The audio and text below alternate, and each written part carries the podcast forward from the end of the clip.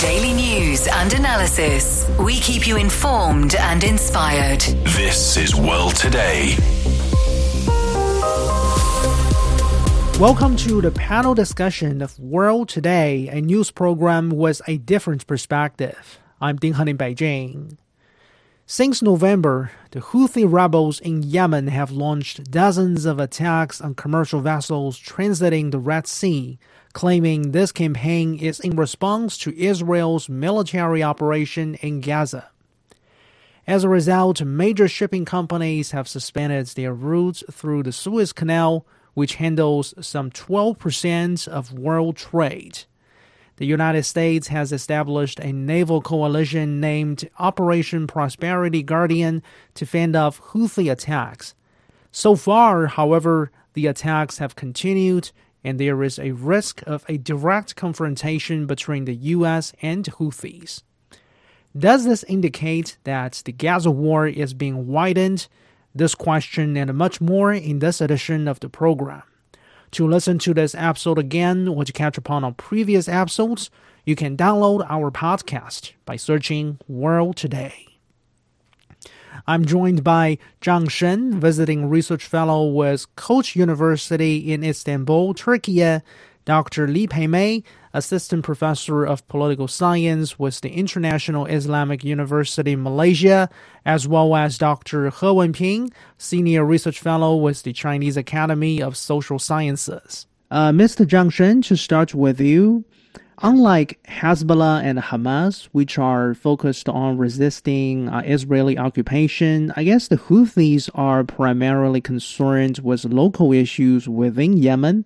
So, with that in mind, what do you make of the Houthi strategy of trying to exert pressure on Israel over the Gaza crisis by attacking freighters with real or perceived connections with Israel?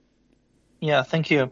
I think it is true that the Houthis has been primarily concerned with domestic issues rather than with international issues in the past few years.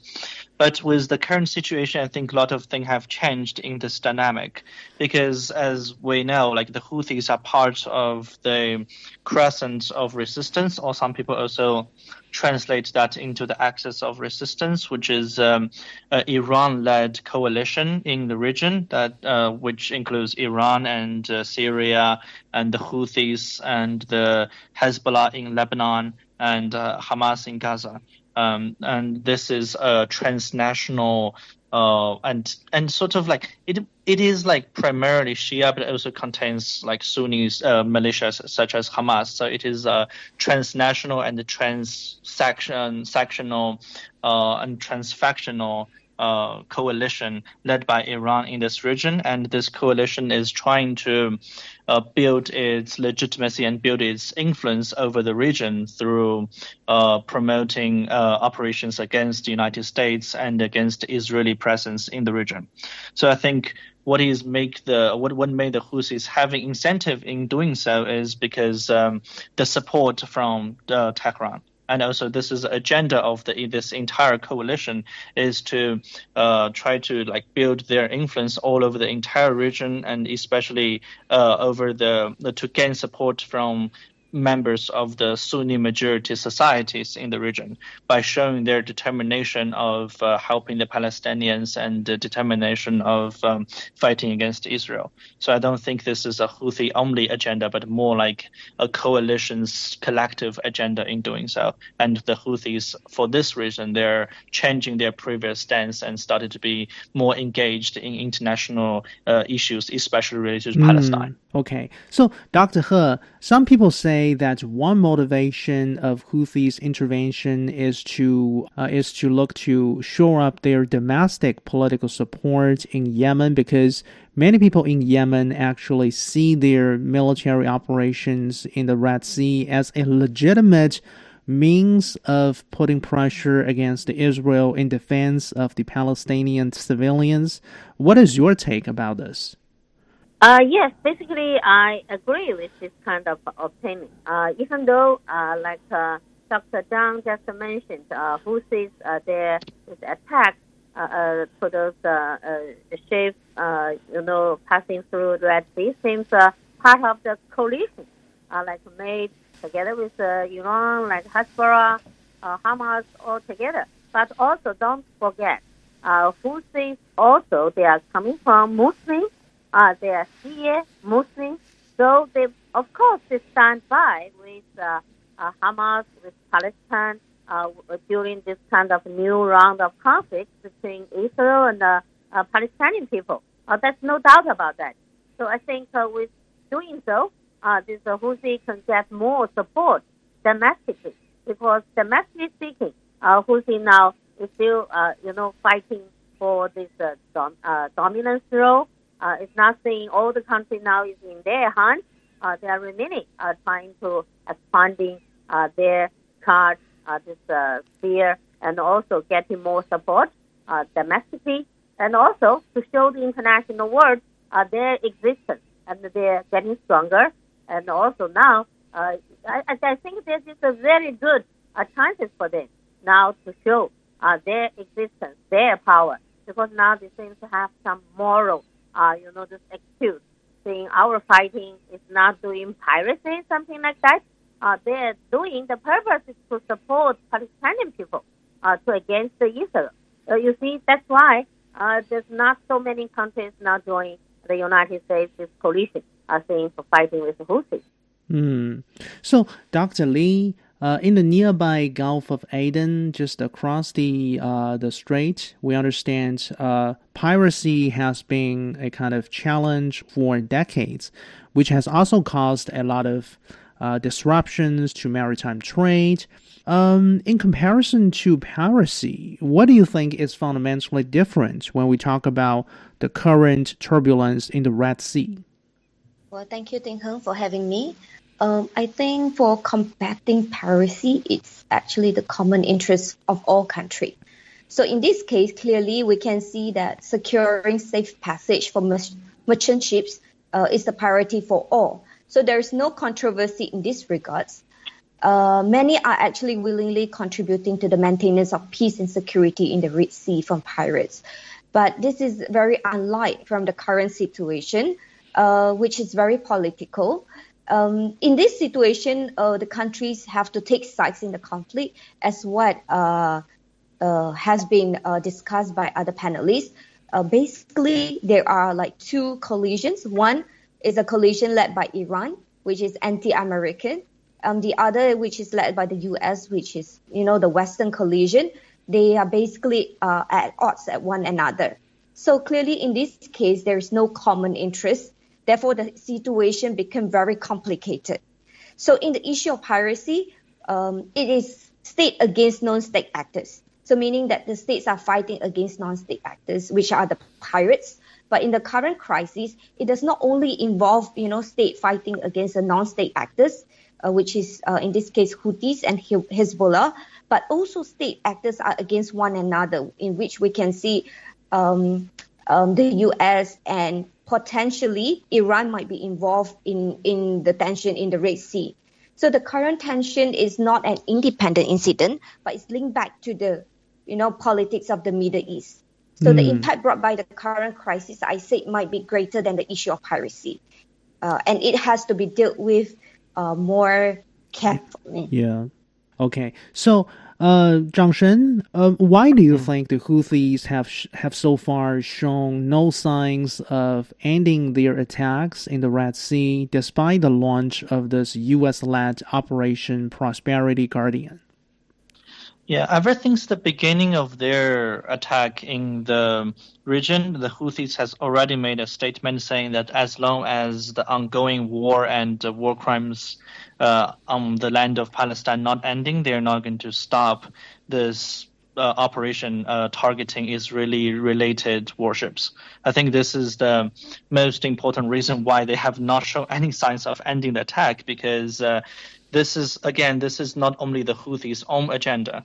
You see the same thing happening with Hezbollah as well. The Hezbollah has been uh, engaging in armed conflict with Israelis in the border between Lebanon and Israel ever since the Israeli war on Gaza has took place, mm. and uh, this uh, this tension is escalating, not uh, instead of decreasing. So uh, I think this is again this is a coalition's idea of um, of trying to like perform more and show like more engagement in helping the Palestinians in this um, uh, struggle against Israel in order to uh, sort of like self brand itself as the defender of the Middle East, the defender of the Muslim world against Western in- invasion and Israeli invasion.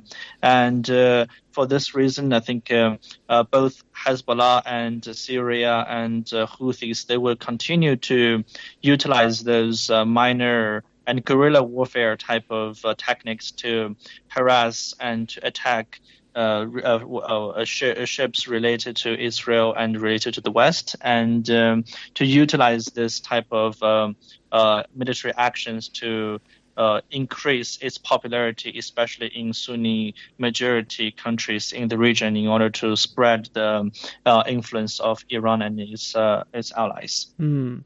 So, Dr. He Wenping on the U.S. part, uh, do you think um, the U.S. by launching this Operation Prosperity Guardian, uh, it is looking to take control of this Red Sea shipping lane because, you know, realistically speaking, no one needs a reminder about the real importance of, of this area of the shipping lane to global trade.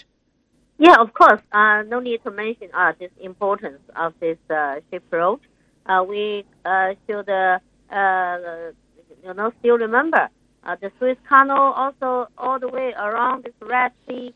Yeah, when years ago there is, you know, some accident happened in the Suez Canal, also caused a lot of you know the the disruptions consequences yes mm. uh, for this uh, global supply chain so of course importance is very very much but now uh, we talk about us this uh, so-called Operation Prosperity Guardian, uh, uh, I don't think, I think the U.S.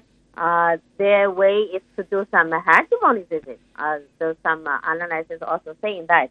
Uh, I think uh, basically uh, they want to uh, really to you know to make this uh, uh, you know this very important access yeah, more safer and not risky because uh, four out of five international, this big giant, uh, those uh, operators, those company already shifted their way all the way to Cape Town, uh, southern of Africa. Yeah, that is a very long and costly uh, this road, and then that will drive all those like insurance fee, all those things, uh, cost for those uh, in out. Now all very much higher. Now saying it's double price already. Uh, continue soar up or maybe triple time uh, price than before. So that will dam- that damage not only global economy recovery, uh, I think also damage the United States.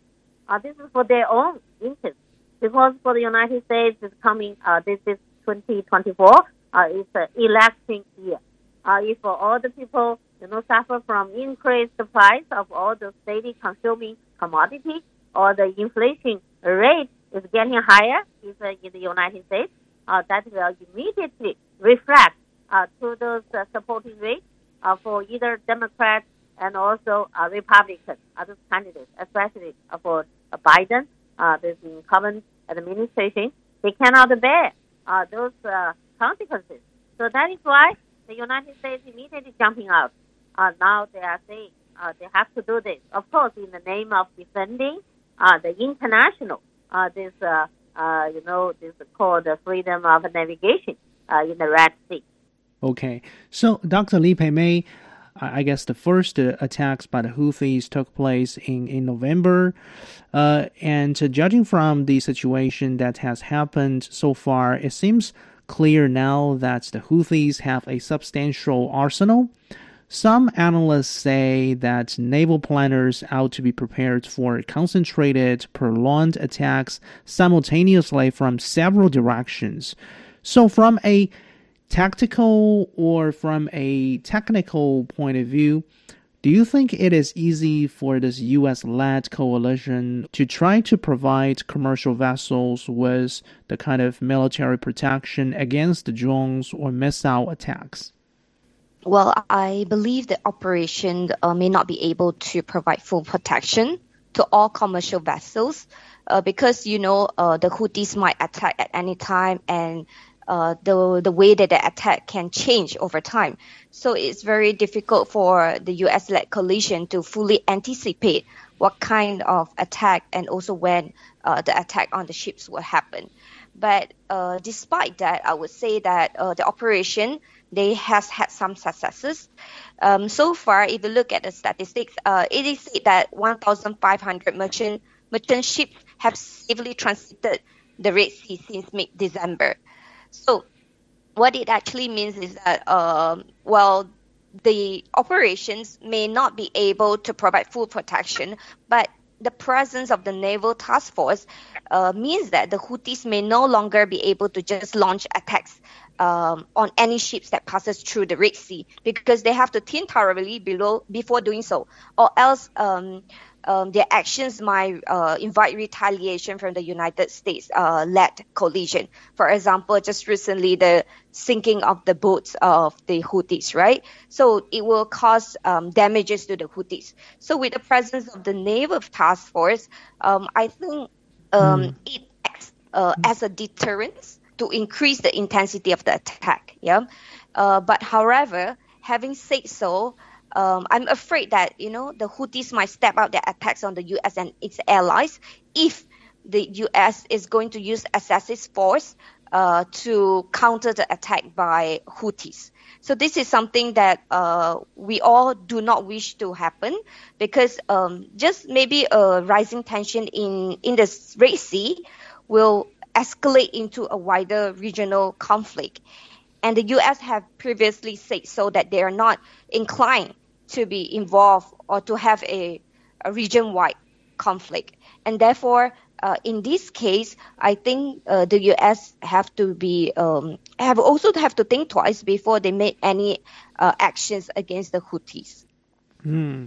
So, uh, Mr. Zhang uh, judging from what has been elaborated by Dr. Lee Pei May, uh, like like Dr. Lee Pei May suggested, that Washington has previously suggested that it does not want to get involved into a sort of direct military confrontation with the Houthis for fear of triggering uh, an escalation, for example.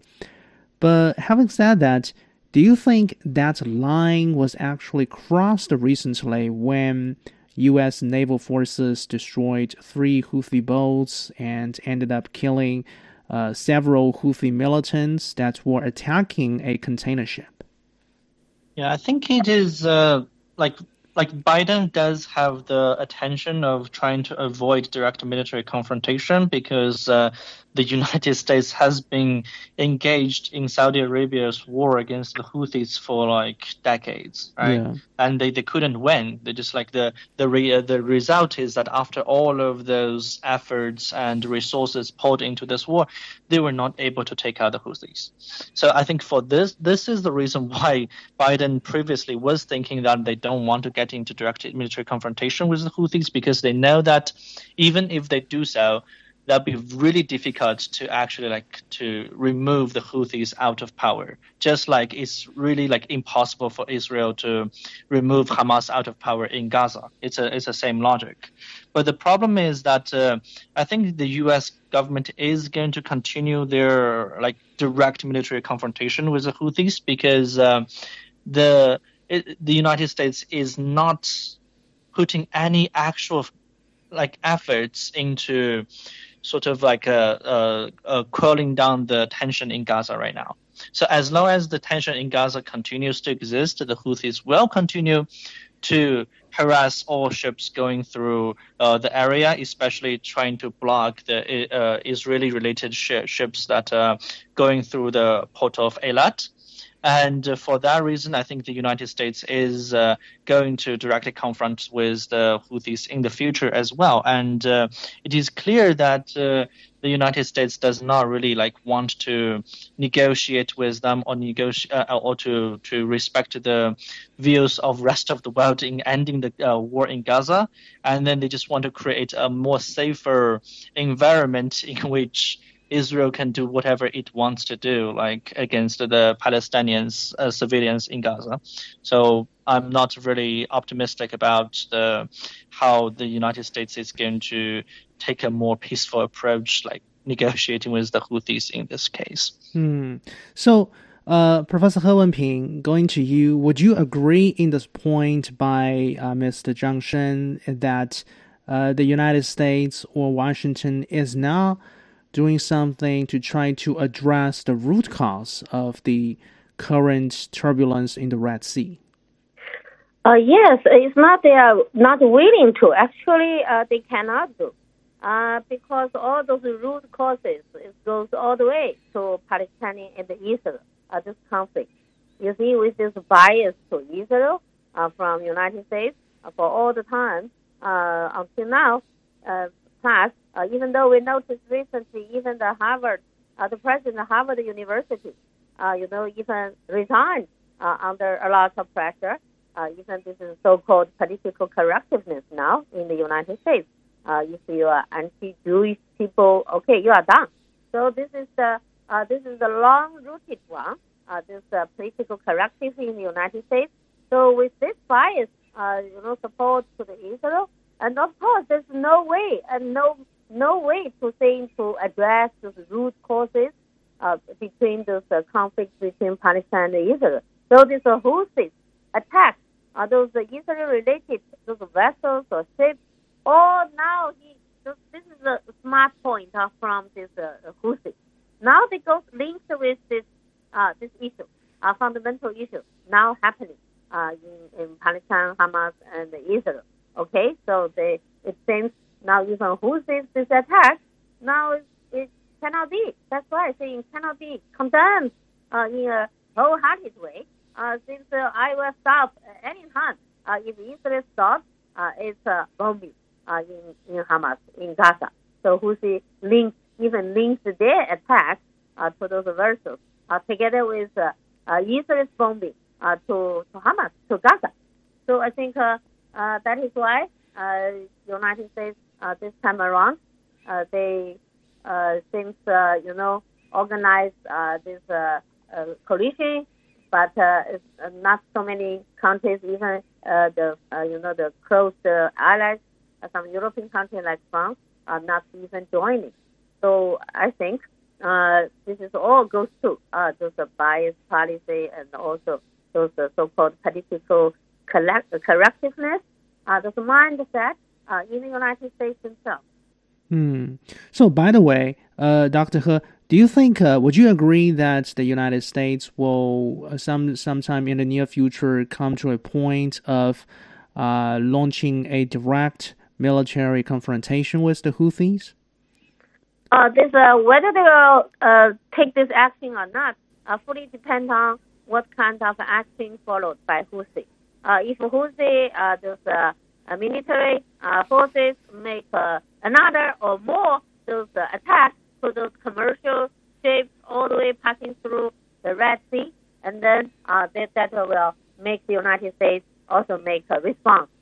Maybe go all the way to attacking those bases, military bases on the ground uh, in Yemen. In Yemen, that's also cannot uh, say this impossible. So fully depends on what kind of action uh, will be taken by Houthi themselves. If Houthi now reduce their attack or saying, okay, uh, I suffered a lot because recently the 10 of the Houthis military, uh, uh, you know, the soldiers have been killed already.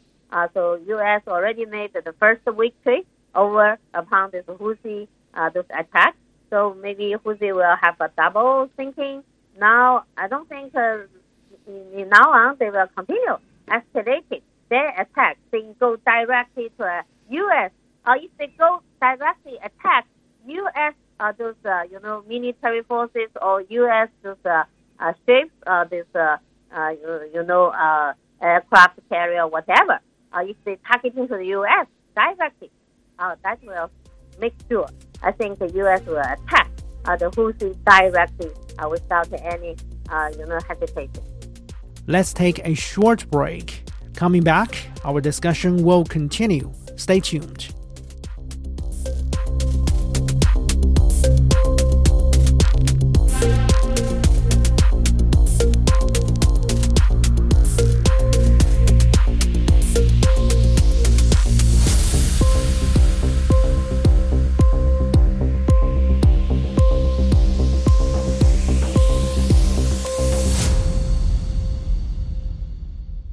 You are listening to World Today. I'm Ding Heng in Beijing. Today we're talking about the ongoing crisis with the busy shipping lane in the Red Sea. Joining our panel, Zhang Sheng, visiting research fellow with the Koç University in Istanbul, Turkey, Dr. Lee Pei May, assistant professor of political science with the International Islamic University, Malaysia, and Dr. He Wenping, senior research fellow with the Chinese Academy of Social Sciences. Uh, Dr. Lee Pei May, going back to you, um, in a recent letter co-signed by the United States and 12 of the U.S. allies, the White House issued a warning to the Houthis, saying that their attacks were "quote unquote" illegal, unacceptable, and profoundly destabilizing. What can you read from the wording of this particular letter, and if uh, the United States will sometime in the near future come to a point of launching, say, direct strikes on Houthi missile infrastructure on the ground in Yemen. What do you think could be the political risks, especially regional political risks, of doing that? Well, uh, first of all, we have to look at the number of um, um, countries that actually signed the letter. It was, uh, including the United States, it was only 13 countries, uh, which means that not not many countries actually believe that the Houthis attacks were illegal, unacceptable, and profoundly destabilizing. Mm. So, especially for the uh, Arab uh, major Arab countries, uh, they did not actually condemn Houthis for the attacks against the uh, commercial vessels in the Red Sea. So it, the number of the signatories actually say something about um, the country's uh, stance over these incidents. So for, for the United States, of course, they believe that the actions of the Houthis, especially targeting commercial vessels and taking hostages of innocent people, have no basis in international law. So while initially the Houthis might have targeted merchant ships that are linked to Israel or belonging to Israel, but later on you can see that they are actually targeting any ships that passes through. So on this basis, I think the U.S. and also the affected countries do not believe that this is acceptable and it is legitimate. Yeah. But the attack, we can see that it has a wider implications. Um, the attack will destabilize the global economy and also disrupt supply chain. I think one of the panelists already discussed how it is going to affect the already, you know, uh, failing global economy. So, and when you see that when the the shipping lanes are no longer safe, um, and the ships can no longer use the Red Sea freely, uh, this has a number of consequences. Um, the first thing, definitely, the insurance uh, premium um, will become more expensive uh, yeah. for the ships as a result of the attack. And not only that, you are seeing that many ships are rerouting, which means it takes a longer time for the goods to actually arrive at their destination. So all of these uh, will incur costs on the businesses and also on the consumers. So even though with the presence of the naval task force, uh, led by the U.S., uh, many shipping companies are still not sure whether you know that shipping lanes are safe uh, for them to, to pass through. So many are still considering and will not resume this uh, going past uh, passing through the Red Sea.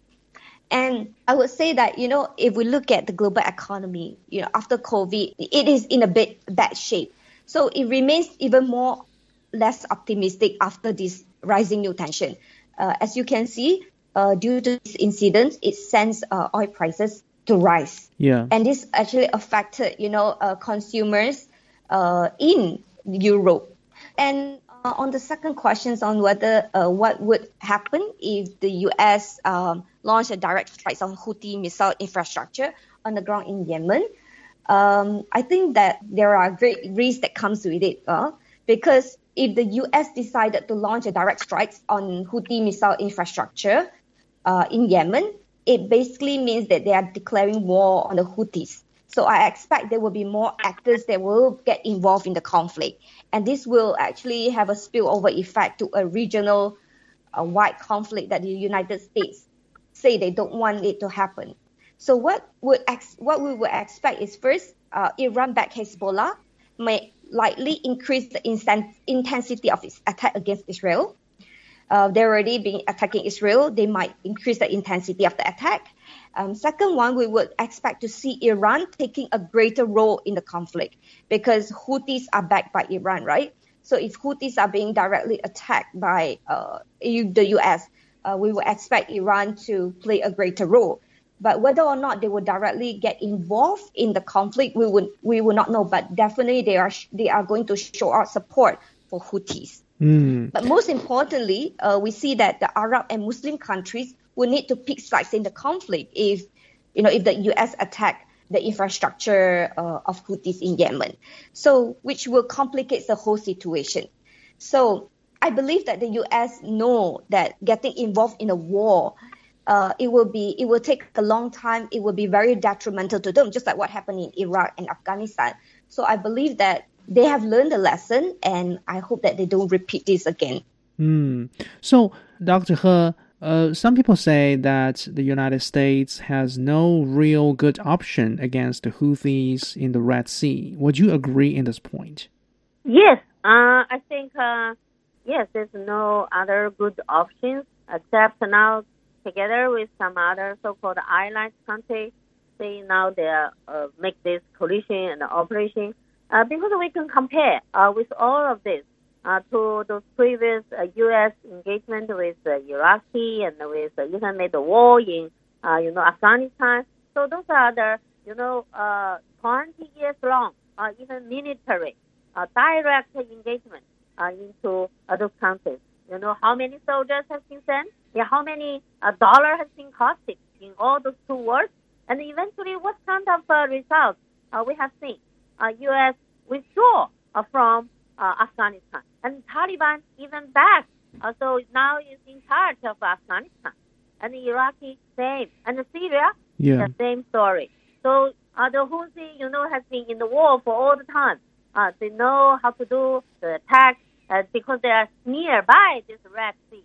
But the U.S. needs to send their, you know, those warships all the way miles, thousands miles away. So one is uh, waiting there. Uh, they are based there. Another one is travel all the way here. And then you need the logistic support. You need a lot of support. Uh, so one is very obvious uh, subject uh, with the U.S. warships. And then another one who sees they are hidden uh, somewhere. Uh, you know, you even not make sure uh, what time, yeah, by what way they will make their attack. Uh, it's send the small boats nearby, uh, you know, close approaching to those big ships, or just send the drone or whatever. So this is this is called uh, unequal, uh, this uh, uh, so-called conflict or war. So it's not easy uh, for U.S. to make a victory like they they think about. Mm. So, Zhang Sheng, uh, this is a point actually uh, Professor He Wenping mentioned uh, uh, previously. I mean, in the case of a few European powers like Italy, France, and Spain, we have seen these countries withdraw from this Operation Prosperity Guardian, this US led coalition. Instead, they say they will in a unilateral manner deploy their uh, their frigates to the Red Sea to protect the ships of their respective nations. What do you think could be their consideration? There are several, like I think, two major uh, considerations. The first one is that they just don't want to share the financial burden of joining this operation. You know, they feel like um, it is not necessary to join this uh, uh, joint uh, coalition and to share the burden of financially and diplomatically for that. And then they feel like uh, it's safer for them to do the operation themselves. And this is, but the second, I think the most major reason is that uh, they actually don't have uh, 100% agreement with the United States about the current situation. For example, the the countries that we see is that the pulling out of the uh, operation is mostly France and Spain and uh, and uh, Italy, right? Those Yeah. countries are the ones doing that, and we see that those countries don't share the same diplomatic stance with the United States on every ground. For example, Spain has been criticizing Israel ever since, you know, like uh, courting Spain was like thinking about trying Netanyahu ever since uh, 2014 as uh, like trying Netanyahu uh, for uh, for his uh, alleged war crimes ever since uh, 2014. And in this cur- current conflict, the Spanish um, foreign minister and and prime minister have been criticizing Israel harshly for what it has done in Gaza. So Spain is not interested in joining this operation just to ensure the safety of Israel's uh, so-called flexible uh, flexibility of operation in uh, in Gaza. And the same thing with France. Macron has been criticizing and asking Israel to cease fire and uh, put an end to the situation. And uh, similar situation in Italy, we see that the it's the foreign minister who has criticized Israel. So those countries, they actually don't believe that we should leave the situation in Gaza ongoing and then just mm. to hmm. fight the Houthis to make sure that the Israelis has more time to continue their war in Gaza. Mm. So they are thinking that joining this type of uh, one-sided and clearly biased uh, uh, uh operation is actually going to harm their uh, diplomatic reputation in all of the world and especially in the region. So they are trying to like distance from the United States in this sense. Mm. So, by the way, Zhang Sheng, if we take a look at those particular countries that are participating in this Operation Prosperity Guardian, uh, like uh, Dr. Lee Pei May mentioned earlier, uh, their numbers are pretty limited from a global perspective, and uh, really Bahrain is the only a regional country or the only Middle Eastern country involved in this coalition. Uh, why do you think this is the case? Why do you think we are seeing such a scenario?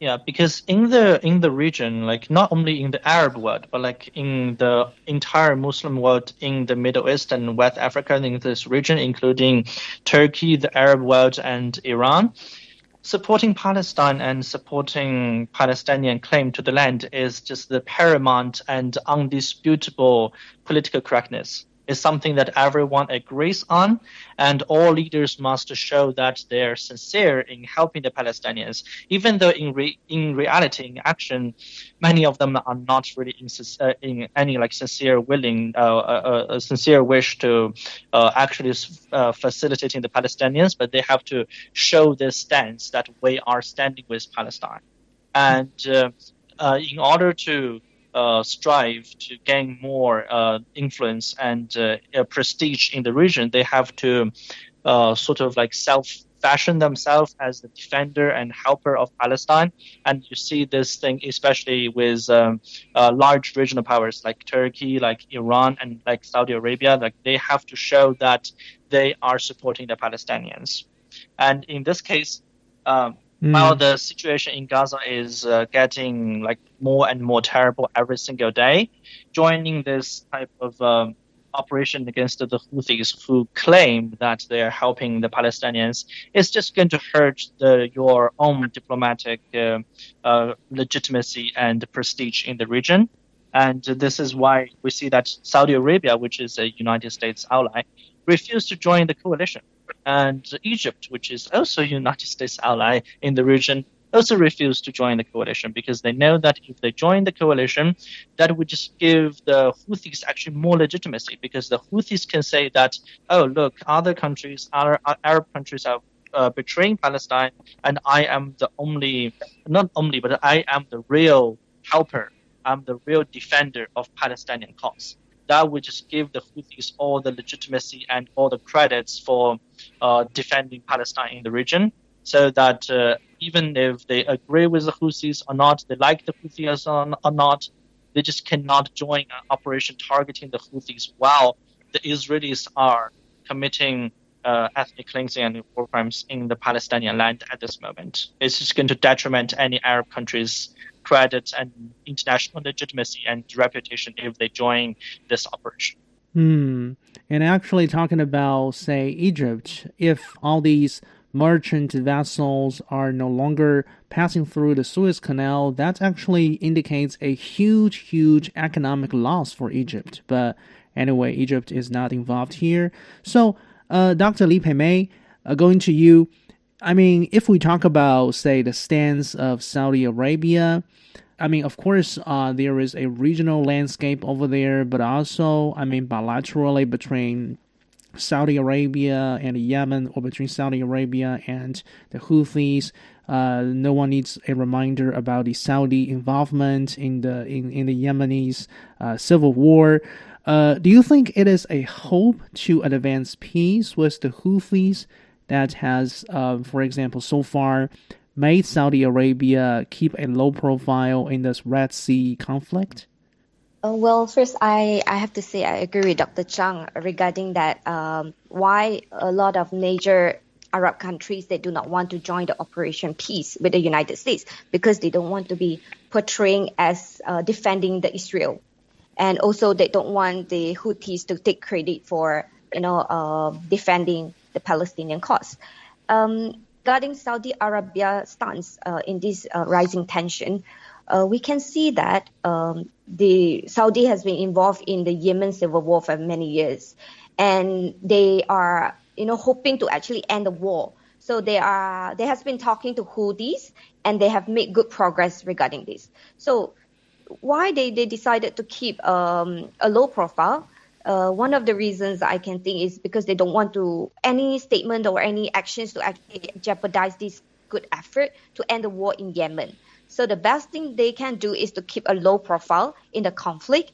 And also, what's important is that um, the new naval task force that is, that is led by the uh, Western countries mainly, they are also advancing the interests of the Saudis, which is to ensure freedom of navigation and safe passage for commercial commercial vessels.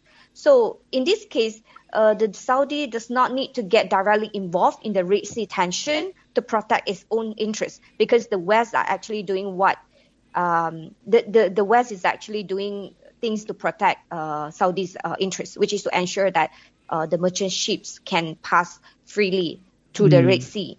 So, and another thing is that um, if this peace operation is actually viewed as defending Israel, uh, which is something that the Arab countries do not want to be associated with.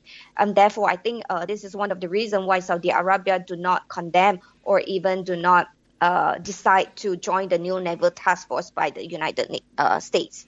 Uh, and also on the case of Bahrain, I think um, it's one of the exception uh, because they are um, a Muslim country and yet they decided to actually join the new naval task force. And the reason is because um, the Bahrain is very much uh, dependent on the United States for security. We can see that the United States has been providing trainings and also uh, weapons to equipments to Bahrain for its own self-defense. And as of last year, September, um, Biden actually signed an agreement with Bahrain to to actually come to Bahrain assistance if Bahrain uh, in any event uh, is attacked by other countries. So I think because of this consideration, Bahrain decided to, um, you know, join this peace operation. Well, unlike Saudi Arabia, we have more uh, options on their hands. Hmm. Yeah, and by the way, I guess between say Iran and Bahrain, their their tension their tensions are pretty high. Um, so, Dr. He, in your observation, what do you think could be the could be the implications of the entry into the Red Sea by an Iranian warship earlier this week? I think this is very clear. Uh, the message sent by the Iranian side, uh, they are also with uh, Hamas. They are also with uh, stand with the Palestinian uh, side, and also they are, uh, of course, with the Houthis uh, as well. Uh, for those uh, long time civil war happened in the Yemen, of course, uh, everyone knows uh, the Iran is behind the Houthi, and then another uh, big player, uh, Saudi, is with another uh, uh, Yemen government. So this uh, proxy war uh, has been going on uh, in Yemen. But of course, in the recent uh, years, especially early half of this year, uh, with this, uh, you know, the re-warm up the relation uh, between Iran and also Saudi Arabia. And now the Yemen, uh, this uh, proxy war, also is about to come to the end. Uh, so actually, this is a very good sign. Uh, this for the peace, uh, you know, coming back to this uh, region. But now, uh, because this uh, October uh, the seventh, uh, this new round of Hamas-Israel conflict, and also is uh, already being uh, spilled out uh, to some extent. Uh, now that the Houthi regarded this event as also a golden chance for them uh, to build on their power, also to build on their image, and not only uh, get new uh, those uh, supporters in Yemen, and also get more supporters, you know, in the entire Arabic world. Uh, since when other countries uh, cannot stand up that firmly uh, to support Hamas, to support Palestine, and only the Yemen Houthi uh, can do that. You know, mm. they have nothing to lose, but the things they can get only benefits. Yeah, for like Saudi Arabia, for those uh, uh, other countries, maybe they considering a lot of things, maybe will lose uh, because they cannot lose. We are saying the barefoot people, you know, is more brave than those people, you know, put on the shoes. Uh, so this is the case for Houthi. So for Iranian, uh, they also send the warship, uh, you know, also enter into a Red Sea. Uh, there's no other uh, things, just to show the support. Yeah. So, by the way, Dr. He Wenping, many media reports usually don't forget to mention that Houthis are Iran backed. Uh, do you think to portray the Houthis as a sort of Iranian proxies, so to speak, is overemphasizing their connections? Because obviously, I mean, uh, it is not Iran that gave birth to the Houthi movement inside Yemen in the early 1980s, right? Yeah, I think, uh, of course, uh, when the Donald Trump administration was in power, uh, White House already uh, named Iran as the troublemaker uh, in the whole Middle East. Uh, the reason for saying so, uh, one of the things goes to the Yemen war, uh, saying the Iranian their hands has been extended too long. Uh, you had a hunt in the Syria, you had a hunt in the Iraqi, and then you have you have your hunt in the Yemen as well. So it's a so-called uh, Shia. Uh, this is Shia big uh, this uh, circling. Uh, so that's why they can uh, make, uh, you know, uh, so-called, they're trying to make the Arabic NATO. Uh, this is kind of idea uh, that was that time. Saying Arabic NATO together with Saudi Arabia and Egypt all together. And then to target who? Target Iran. Because Iran has so many. Now the hands and the fingers all over uh, in all those troublemaking uh, regions. Uh, even the Egypt. Egypt regarded Hamas as a kind of a link with uh, Muslim Brotherhood. So Muslim Brotherhood in Egypt has been already uh, labeled as terrorist group. So it's the same. Uh, Egypt government were trying to kill as well. So that is why uh, the Yemen war uh, between uh, these two, you know, uh, Sunni and Shia, so the Houthi uh, rebel forces, uh, these forces is is a Shia.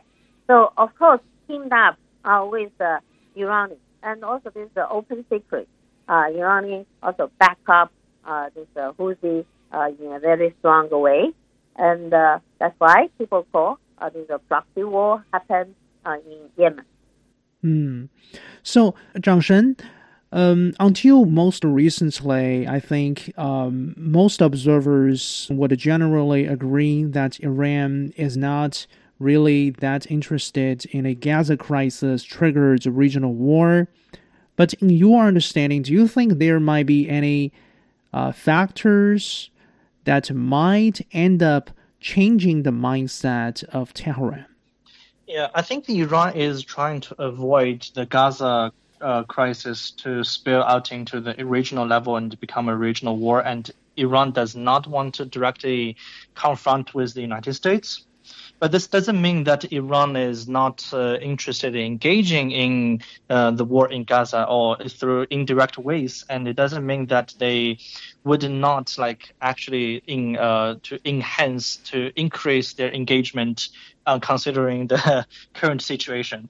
Like in this week, as we know, like uh, uh, there was this terrible expl- explosion in Iran that was killing like more than hundred civilians, and um, actually like like ISIS has claimed responsibility for this, but uh, the Iranians uh, within the society and within the government, there are doubts whether like the, it's really ISIS who did that, and they have uh, some suspicion uh, against other countries. And uh, and about at the same time as we see that in Beirut, one mm. uh, former Hamas leader was killed, yeah. was assassinated uh, by Israeli operation. So those events, I think they're trying to, uh, like, they're like openly challenging Iran and its allies in the region, and actually might make the Iranians like more interested in, or like they feel like compelled to enhance their engagement, like involvement in um, against Israel in the region because mm. um, as we see, like Hezbollah is uh, ally of Iran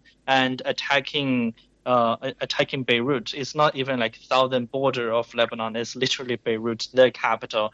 And attacking Beirut is sort of like a, open slap uh, of the face to the Hezbollah and also to Iran as well. And um, considering the current explosion, the Iranian government actually might see that they are compelled to do so because if they don't, they might be seen in the region as uh, weak or seen as not uh, responding and seeing as uh, like uh, surrendering to the West and to Israel. So, in, and in order to realize support both domestically and also within the larger uh, context of the entire region. Uh, Iran wants to solidify its influence in the Shia crescent and also want to gain more influence from the, uh, the Sunni majority world as well.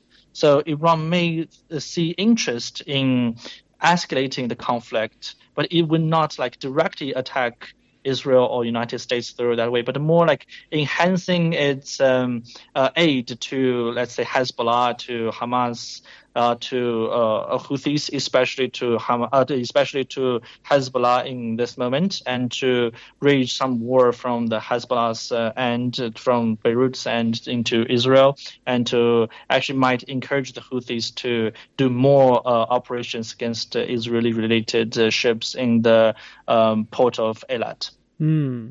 So, Dr. Lee Pei May, the last question goes to you. Uh, do you think the Red Sea turmoil we are seeing right now is a signal that this Gaza crisis is indeed leading to a wider Middle East conflict? And do would you agree that only ceasefire in Gaza can can ease Red Sea tensions? Okay, I think it might lead to a broader conflict in the Middle East if Israel does not dis- escalate the tension in Gaza. And of course, the US is not keen to see that happening but it's not up to the US alone to decide whether or not the Gaza crisis will lead to a wider Middle East conflict. Because as we see, Israel doesn't seem to be aligned with the United States on the goals of the war. We have spoken with Zhang Sheng, visiting research fellow with Koç University in Istanbul, Turkey, Dr. Lee Pei May, assistant professor of political science with the International Islamic University Malaysia, and Dr. He Wenping, Senior Research Fellow with the Chinese Academy of Social Sciences. That's all the time for this edition of World Today. To listen to this episode again or to catch up on our previous episodes, you can download our podcast by searching World Today. I'm Ding Heng in Beijing. Thank you so much for listening. Bye for now.